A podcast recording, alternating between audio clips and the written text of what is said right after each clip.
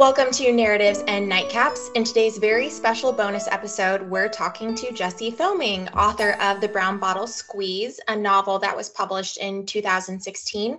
He recently finished his newest manuscript, currently titled God Bless You, Mr. Trump, and is in the process of finalizing that and finding a partner for publication. So we are so excited to talk with you today, Jesse. And I guess really quickly, I'm Bree. And I'm Megan. Thank you so much for having me on. This is quite exciting. I love the podcast format, and the whole nature of what both of you are doing is right up my alley. So thanks again. Thanks. All right. Well, I guess you want to start off by just giving a quick introduction of yourself. Yeah. So my name's Jesse Thoming. I've lived and worked in Cedar Rapids, Iowa for 18 years now. I grew up in southern Illinois. I always say in the shadow of the St. Louis Arch, because it was only about 30 miles from downtown, but couldn't be any further from a city. It was a very rural community. I think my graduating class was less than 50. Went to college in Western Kentucky, and my work took me back to the St. Louis area. It took me to Texas for a little while, and then it took me to Iowa, where I was supposed to work for 6 months, maybe a year, and 18 years later, I'm still in Cedar Rapids, Iowa, now doing community development work. From a writing standpoint, I got interested in telling stories, as a serious hobby in my sophomore year of college.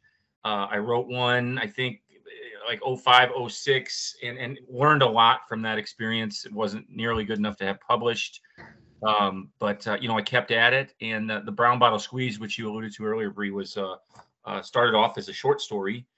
And when I finished my MBA at the end of 2012, it just kind of hit me that story had a lot more potential.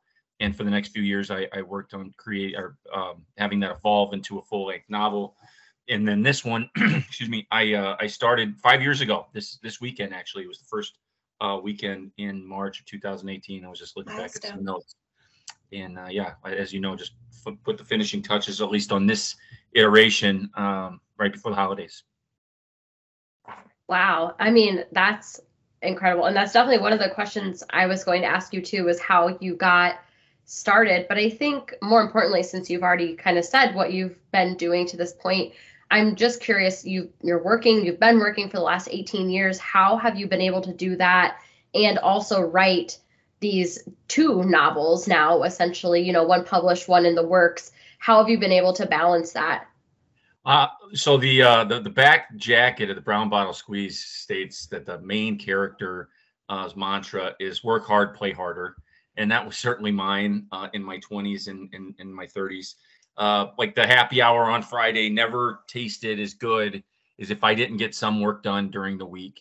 It was always almost impossible for me to work every day. I know that's Stephen King's one of my favorites in this space in terms of some of the stuff he's written for aspiring and authors that are trying to get off the ground, like work on it every day.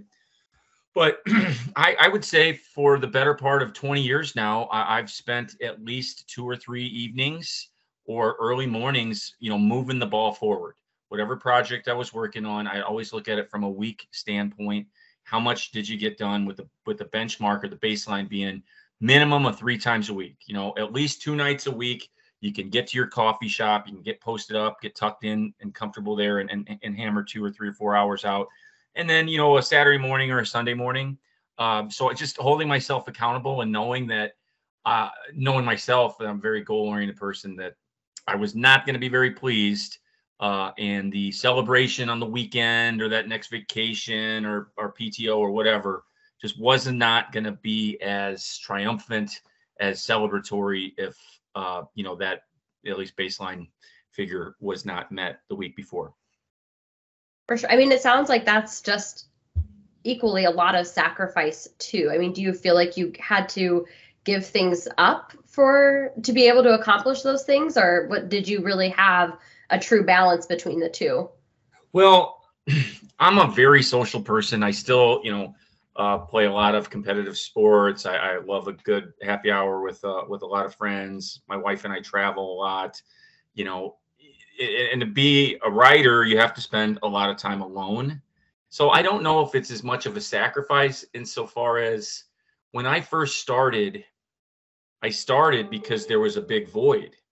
when I would, from age 8 to age 18, I was defined as, you know, from my success or failures, baseball, basketball, and golf. And then you get to college, and, you know, through a couple of bad breaks, I wasn't able to play at the collegiate level, but it's the time, right? Like when you're playing high level baseball and basketball in your teen years, there's no time, right? You go to school, it's practice, it's road game, it's all the things. And then, man, not only when you get to college, do you not have that? Like a lot of people don't know this, you know, at that age. College, if you have some semblance of organization and just got your arms wrapped around things, college can be way easier than high school because you have so much time. So I remember I wasn't like bummed. I wasn't sad. I wasn't confused. I had this big void, and it was a couple books that I read freshman and sophomore year that led me to this. I really love music, and there's a certain kind of music, but I knew I don't have much talent.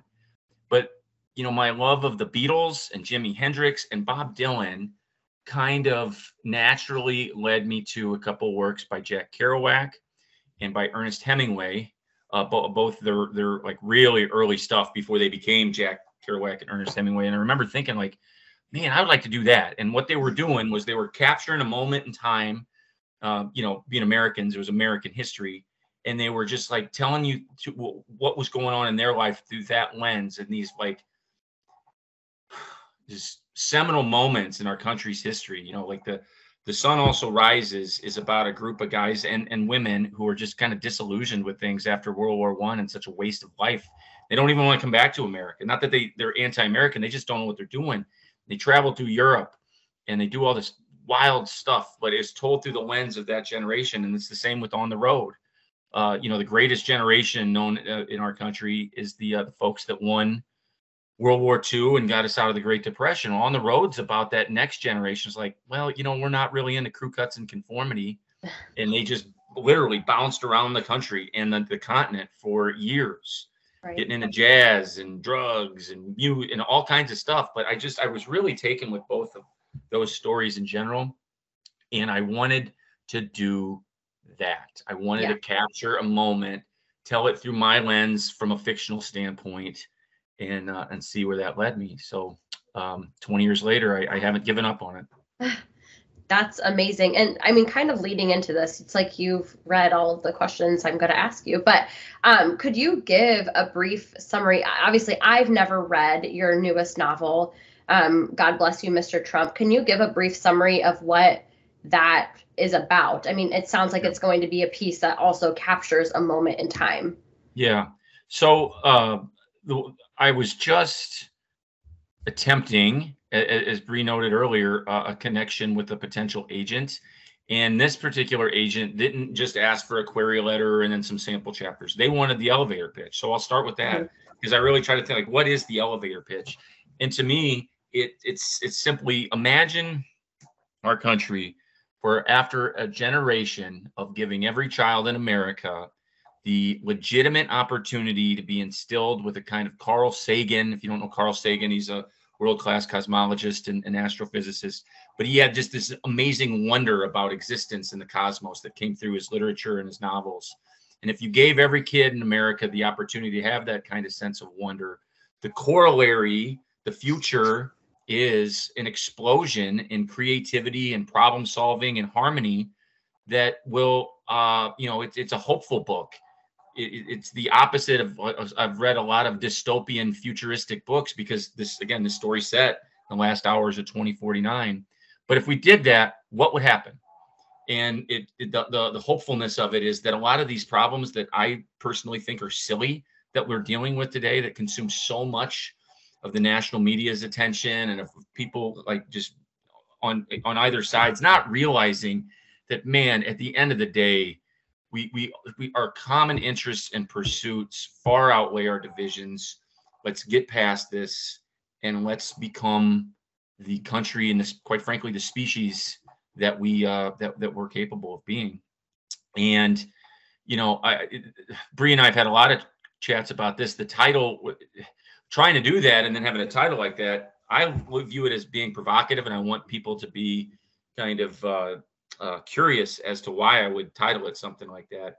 But it's a phrase used in the future, both by people that adore the 45th president and who can't stand him.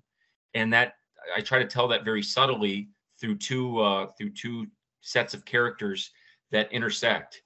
And if you've ever had a chance to read All the Light You Cannot See, if you haven't, I'd strongly, yeah.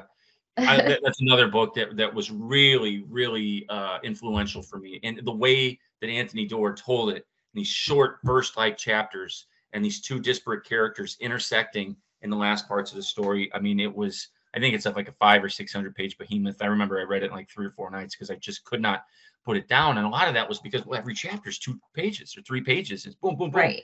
So I try to do that too with the two sets of characters in God Bless You, Mr. Trump. But again, the thematic element is it's the opposite of a dystopian future.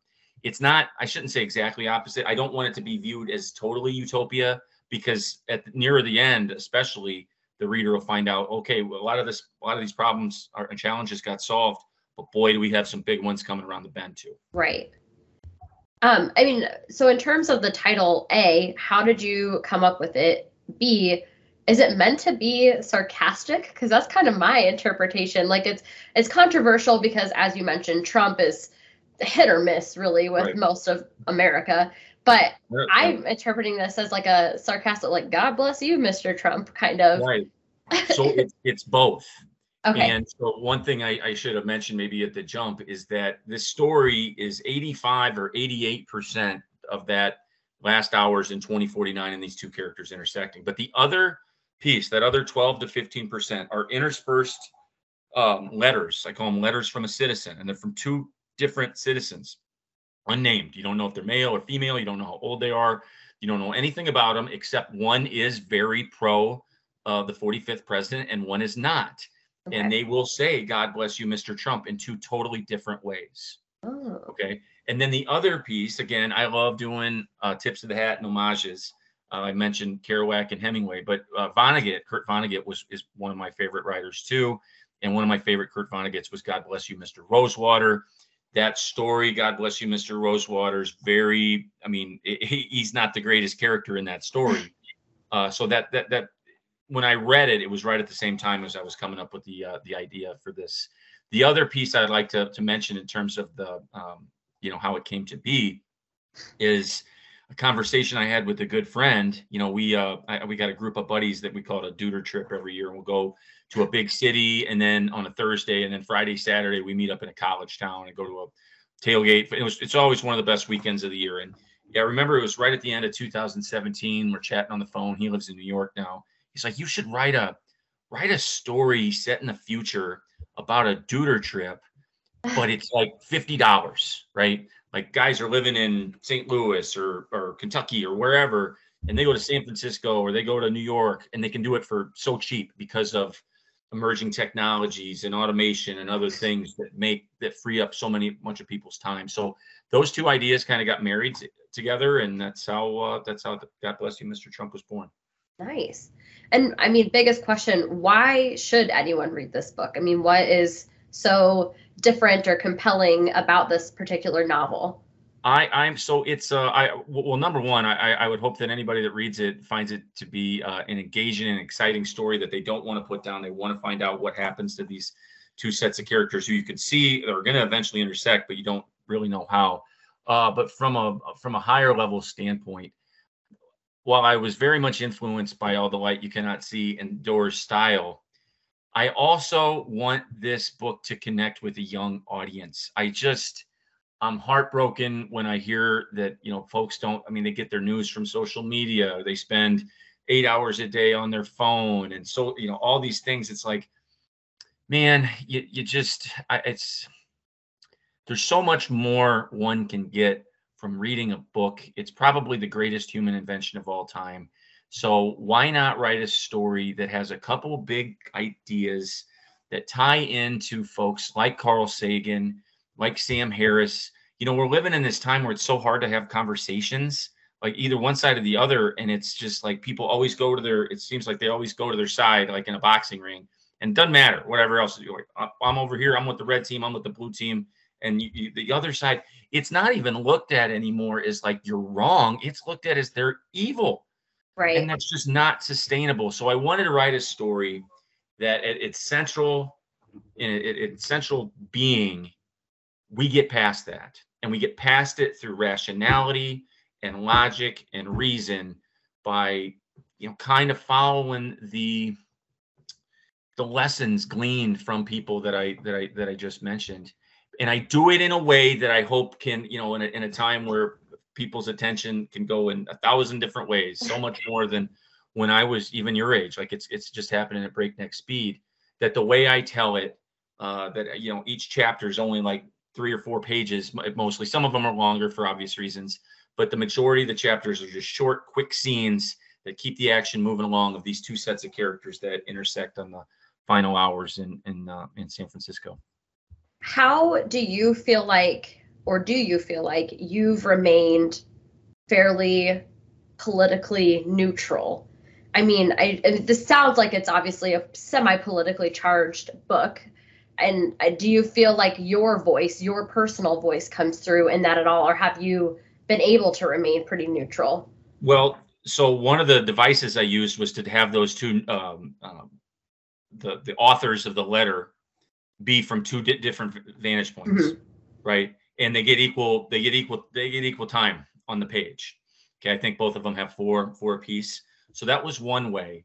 And then the other way, from a political standpoint, and some of the stuff that we're, you know, wrapped around the axle these days, there's a lot of stuff where one side, you know, they might not have all the solutions, but they are at least acknowledging the problem. I'll give you 2 examples. One, you know, it bothers me tremendously that the richest country in the history of the world, and the country with the strongest military in the history of the world, citizenry, their number one cause of bankruptcy is medical bills. Like that equation does not balance at all for me. It's ridiculous, and it needs to be addressed. There's one side in that argument that's at least proposing different things and trying to move the ball forward, and there's another side that doesn't even want to talk about it. Another example is the human activity accelerating a changed climate. And 1 and 2, or 1A, 1B, that we can still do something about it. And by doing something about it, we can. There'll be new industry, there'll be new business, there'll be new economy. It can be a win-win. So a couple of those things are touched upon, and the reader can be like, oh, this is some, you know, liberal fantasy world, and he's espousing that. But the wrinkle to that, and this is very subtle, and this is something I might have to work on more with Bree, or you know, a future publishing partner or whoever. But one of the themes that's slightly hinted at, that I might expound upon a little bit more, and then I think should be our goal, is that in the future, the color of a person's skin matters as much as the color of a person's hair does today. Can you imagine if the 3 of us owned a corporation and we're sitting in, we got 20 openings, and we got to make some hires, and we got to do it quick. And I turn to Bree, I'm like, Bree, we haven't hired any redheads in forever. We're gonna, no, of course not. That would never happen. That's silly. Right. Now, I know it's so much more complicated and challenging than that, especially in our country.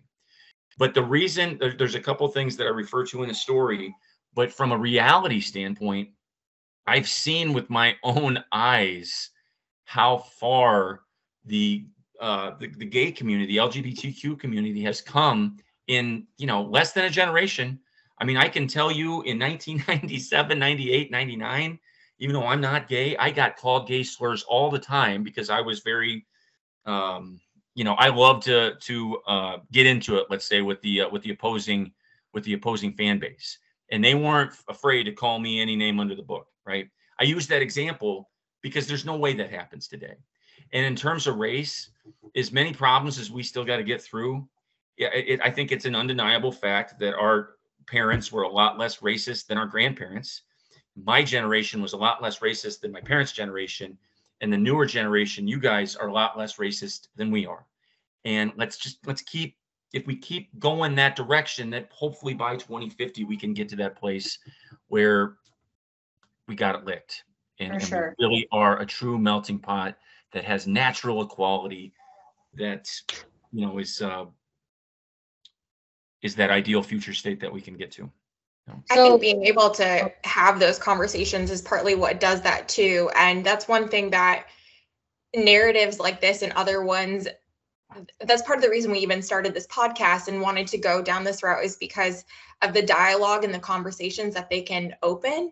And I mean, I even know that a different novel that Megan and I covered was heavily centered around race, and we're two white girls from Iowa who talking about it. But the fact that a novel has the power to open up those conversations, and so that people can have the dialogue, and it's not this divisive, conversation between two people. It's just having the ability to talk about it and see if we can continue to move in the direction. And I think it's powerful when a novel like yours and others can help to educate people and help to at least give them a different perspective, or make them think for a second about a different perspective, because that's, I know you touched on it a bit earlier, but that's one of the biggest things today, is that it feels like most people just don't even want to hear the other side at all.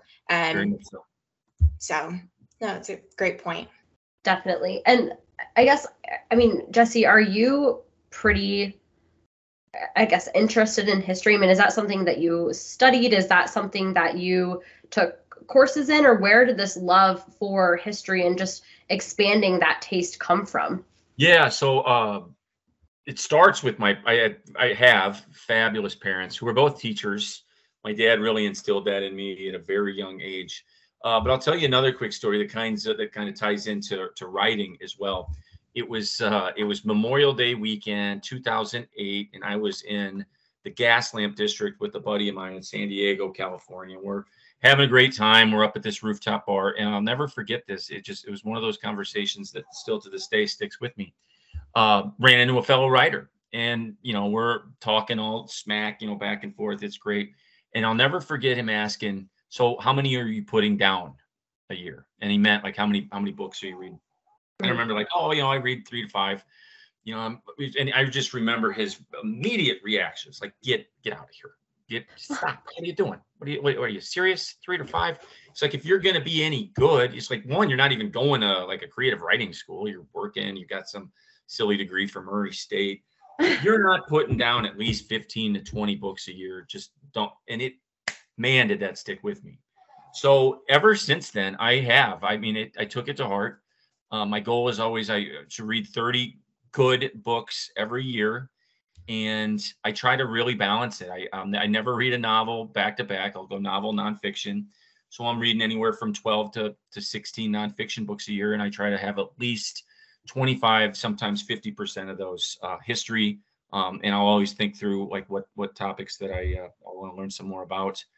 And I also think too that it's, again, going back to what I was talking about with social media and people's attention, there's a common phrase that says we got to know our history, otherwise you're doomed to repeat it. I don't see eye to eye with that as much as we learn our history so we can be liberated from it.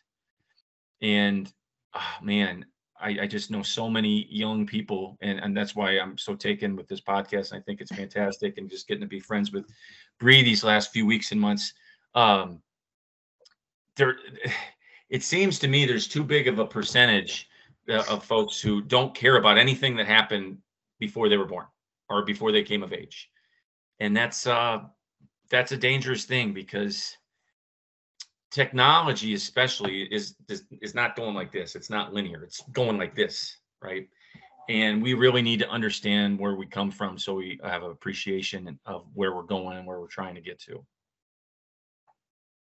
Definitely. I'm with you. Like I have a son, and I'm just very curious. He's not even 2 years old yet, and I'm so curious where even in his lifetime this type of conversation will go for him, just because A, the new technology, B, what they choose or choose not to teach in school will probably affect a lot of what he learns as well.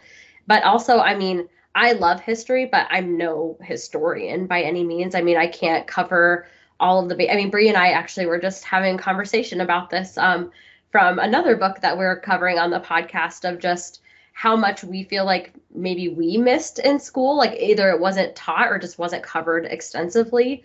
And so I think for future generations especially, I mean, it's going to be important for the parents probably to have a lot of understanding of that. But also, I would like to think maybe positively social media could have an impact or a spin on that in just terms of education. But we'll have to see what happens there.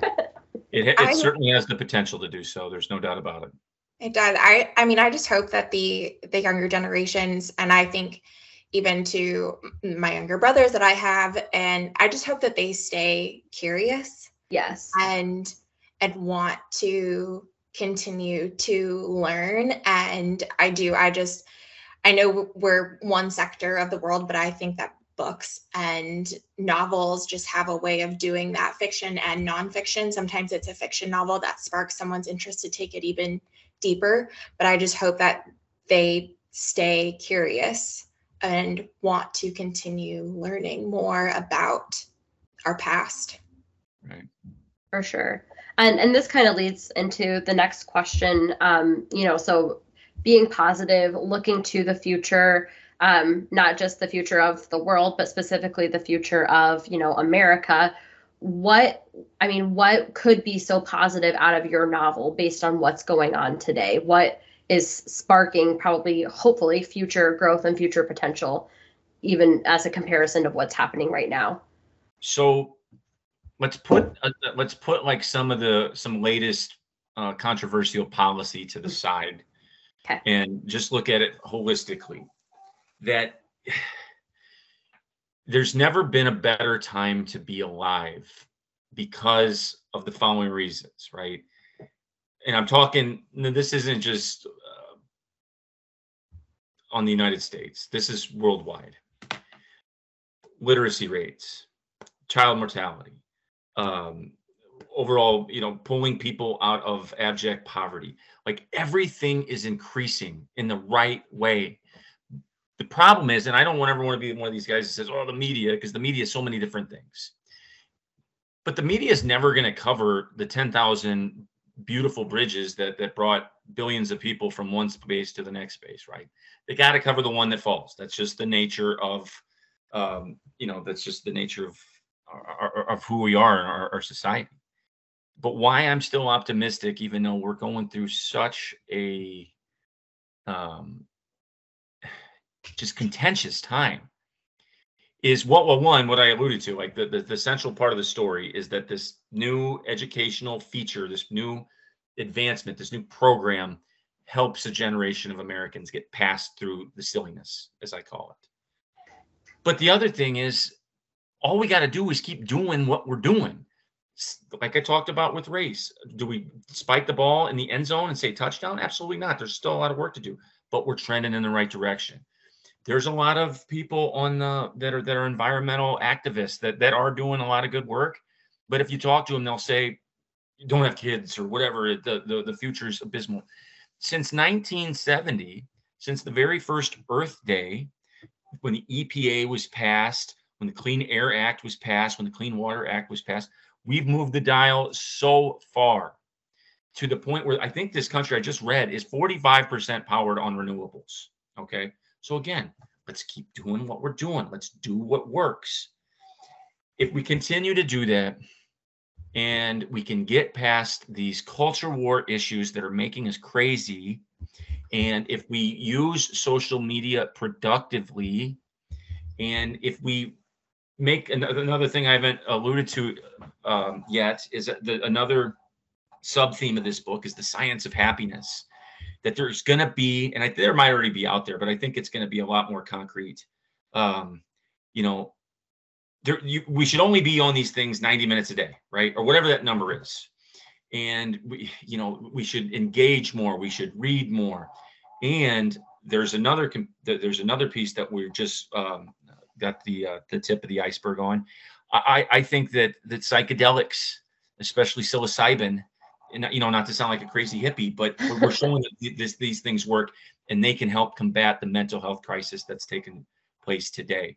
And again, being that we've only scratched the surface with these things, I think everything that I just tried to articulate in 90 seconds, you put all that together, you keep pushing forward, we get past this contentious phase, and the young kids teach us how to use social media productively, but not having us ruin lives. Those are the main things that I'm hopefully optimistic about the future. One last thing, going back to social media and why we got to get this corrected. Like I just read the other day, the average teenage girl takes 200 pictures of herself before she'll use the one on social media. You know, I'm not that old. I remember quite vividly what it was like growing up, and it was tougher for my girlfriends. You know, like they mature faster at that age. It's a little, but it's much more challenging for a young woman than it is a young guy in a lot of respects. And when I read that, it's just like, well, you talk about just adding horrible fuel to a fire. I think that can be corrected. And I think, again, that it can be used productively and positively in the future. You know, no human being signed up for this experiment, right?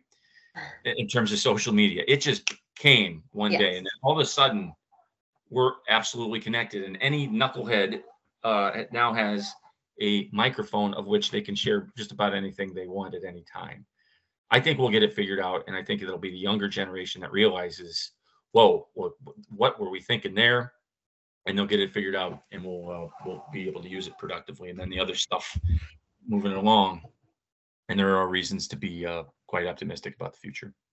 I think that's funny. A lot of people today, I think they forget that we are in that experimental time with this technology. And especially for, I mean, starting around like Megan and I with our age, but even then they're, you know, I still remember a time without social media and everything like that, but still around the age, and people just seem to forget because it is around us in every aspect that we do and what we say. I think they forget that it is still experimental and there's still a lot that can and will change with all of that. So it's a really good point.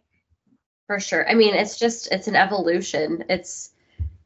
Yes, we've had social media for the last, 15 years, but that doesn't mean that this is how it's staying. My husband and I mean, kind of a random tangent, but we always talk about this relating to music because we're like, oh my gosh, like how much further can music really go? I mean, aren't we already there? But then it's like, every year a new sound comes out, a new hit comes out that you're like, okay, wow, that is really different. Or, like the mumble rap, like where did that come from? That's not what Lil Wayne used to sound like. So it's all it's all just constantly evolving. And I mean, as if your book touches on that, then I think that's huge because I feel like that does need to be put back into perspective that we are just starting off really. I mean, this is just a portion of the journey to where our future can go.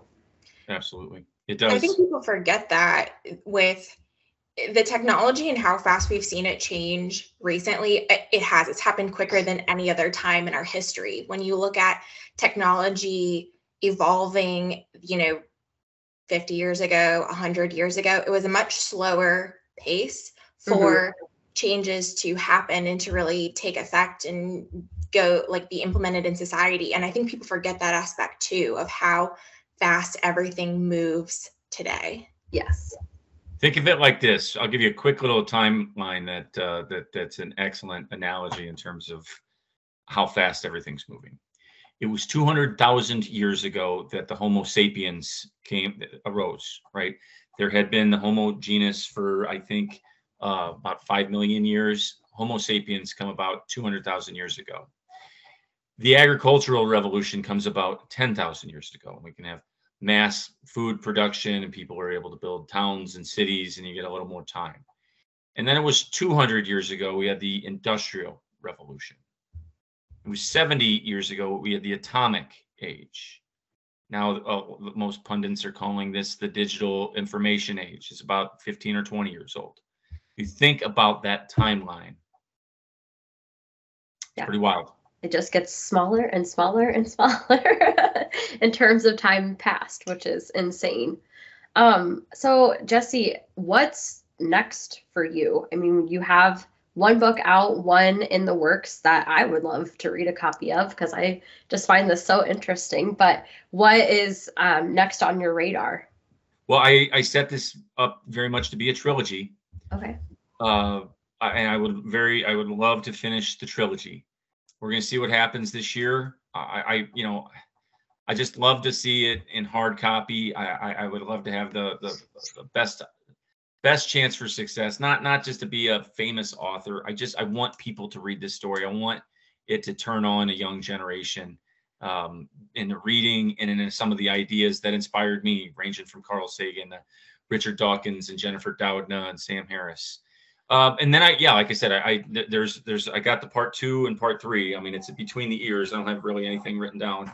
But then, in between my 2016 publication and before that, and in between the time where the first one, I don't want to say it was a failure because I learned a lot from it, but I have like 5 or 6, not necessarily short stories, but they're not novellas. They're kind of like in that in between. They're like 50 to 70 pages.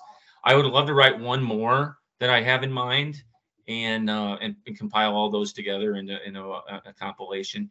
If you, again, going back to, it seems like I'm always writing stuff from which I'm inspired. The George Orwell's Animal Farm. Mm-hmm. If you're familiar with that, it's a parable of farmland animals, especially pigs, and it compares socialism to communism. One pig is based on Trotsky and the other one's based on Stalin, and it's fabulous. It's a great read. I would love to write a similar one based in a swamp, where the analogy, the parable comes down to American conservatism versus American liberalism, told through the eyes of swamp characters, with a certain beaver being the protagonist of the story. Interesting. I will say, I think Animal Farm was probably my most standout college read. Like, that was a book that I was just like, wow, this is eye-opening, because I mean, you don't hear, and especially from the perspective of animals, I mean, that just puts it into the most simple, basic terms that you could possibly imagine. So I'm glad that you made that comparison, because that would be a really interesting read. I still use lines from that story almost weekly. Anytime I get, in my role, I love my job for a lot of different reasons, but I also have to serve a lot of masters. And a lot of times when I get a mean-spirited email, like criticizing somebody on my team or something downtown's not doing good, I'll respond, "We'll work harder." And that's all I'll say, as like just the horse, if you remember that in the Animal Farm story, when they couldn't meet when they couldn't meet all the goals, the horse will just say, "We'll work harder." It's memorable for sure. One of the things I wanted to touch on, if you're good with it, is also just some honesty around the publication process and how challenging that is when you're not this world famous author. And I think you said it really well. Anyone that writes for the right reasons just wants it to be heard. Like, they want people to pick it up. They want someone to read their story, whether for education or artistry. I heard it really well the other day on a different podcast about someone saying, "I just wanted to write a book that someone wanted to pick up. They would pick it up and they would read it in their free time because they wanted to," because that's not something that a lot of people have today, is free time. So when you're giving your time and attention to something, it says a lot. But the reality is the publication process for wannabe writers can honestly be a bit discouraging. And I guess, how have you stayed motivated through all of that? I know I sort of have my take on it, and hard work and believing in a story and believing in all that, but is there anything specific that you continually remind yourself about through that process? Yeah, the one theme there for me is create something that cannot be ignored, and it won't. My first Brown Bottle Squeeze was mostly for me, right? I wanted to have that short story that I had on a Microsoft Word document come to life. So there was never any part of me that thought it was going to be this, big hit or get me out of corporate America or even, whatever. This one's different. Not saying that I expect it to be the one that gets me into the spotlight or allows this to be a full-time profession for me. But I also think that with the right plan and the right partner like you, it's got a chance. Because I think you and I talked about this a little bit when Donald Trump got elected in November 16. I did not want to be one of those people, and if either one of you were, I'm not judging, but I just didn't want to do it to myself because I know how riled up I can get. Because I knew, I've known this guy since the 80s, and I knew he was going to do and say stupid stuff every day. And I didn't want to get online and be like, blah, blah, blah, I can't believe this is happening. No, I channeled that in a lot of ways into the story, into the narrative. And the fact of the matter is, love him, hate him, there is, Megan alluded to this, there's no indifference with Donald Trump. And he sells.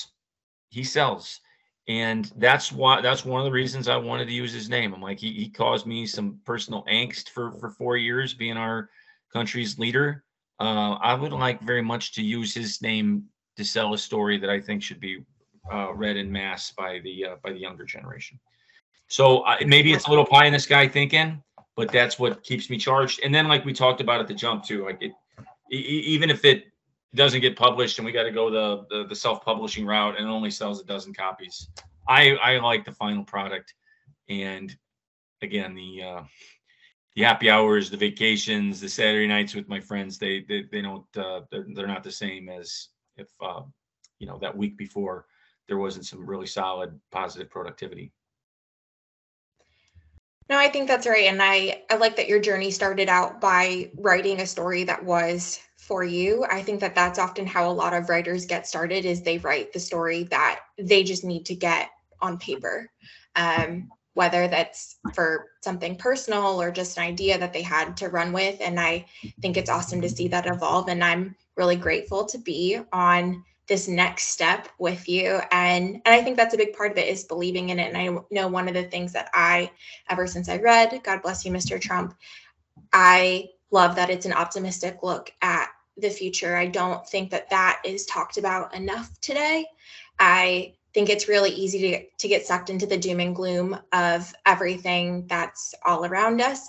And so to have such a positive take on what education and technology can do for this country and for the world is a great take for anyone to read, and hopefully gives them a little bit of hope as well. So well said. That's better than I could. That's exactly what we're trying to do with this. All right, Jesse, I'm going to plug you. So if you want to follow along with Jesse's newest novel, as well as The Brown Bottle Squeeze, you can go to robertsjt.com, which we'll also include in the podcast notes, so you can easily link to it, or you can follow him on Instagram @GTRobertsAuthor.